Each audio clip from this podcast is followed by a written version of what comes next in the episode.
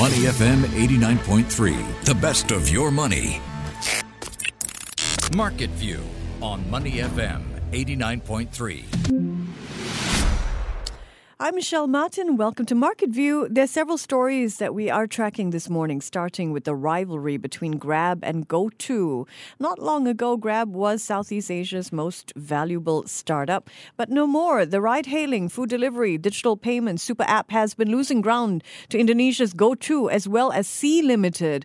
All three companies have seen their market caps shrink None more than at sea, but that is a story for another day. This morning, we're going to focus on Grab whose shares are worth 70% less today than a year ago. That said, if you only bought into Grab three months ago, you'd be sitting on a 35% gain. Grab has just reported quarterly earnings, and while the company is still losing money, it's actually doing better than expected. Grab lost nearly 550 million US dollars from April to June. That's a smaller loss than in the first quarter of the year, and Grab's revenue actually jumped nearly 80%. Despite inflation, consumers are still going out and still ordering food.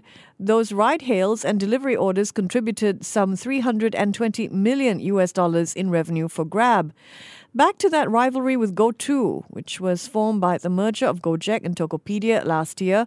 GoTo currently has a market cap of 26 billion US dollars. That's about twice that of Grab's. Now, we'll know more about the current state of GoTo's business next week when it reports earnings. I want to turn now to a different type of app. It's one that can help you find a new home or sell your current one. I'm talking about Property Guru. Now, like Grab, Property Guru shares trade in the United States. It listed there back in March. And like Grab, Property Guru has been losing money. But now the property portal can boast that it has beaten Grab in a key race. It is the first among Singapore startups to show a profit since going public.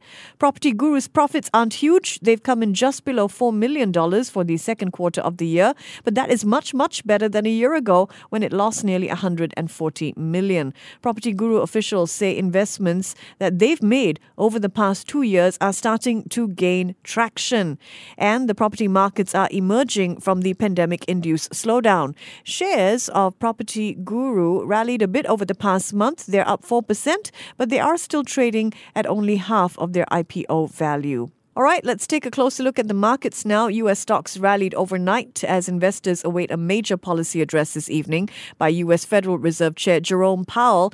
Tech stocks were the best performers. The Nasdaq jumped 1.6%, S&P 500 not far behind. The Dow Jones Industrial Average finished up 1%. Here in Asia Pacific, stocks also opened generally higher this morning. However, many analysts worry that stocks could be in for a shock once Powell starts his Jackson Hole speech at around 10 p.m. tonight, Singapore time. The Fed has already raised interest rates four times this year in an effort to rein in inflation. More rate hikes are expected, but the question is how much? Most of the rate hikes so far have been larger than normal, but with the U.S. economy slowing, will the Fed ease up on the brakes?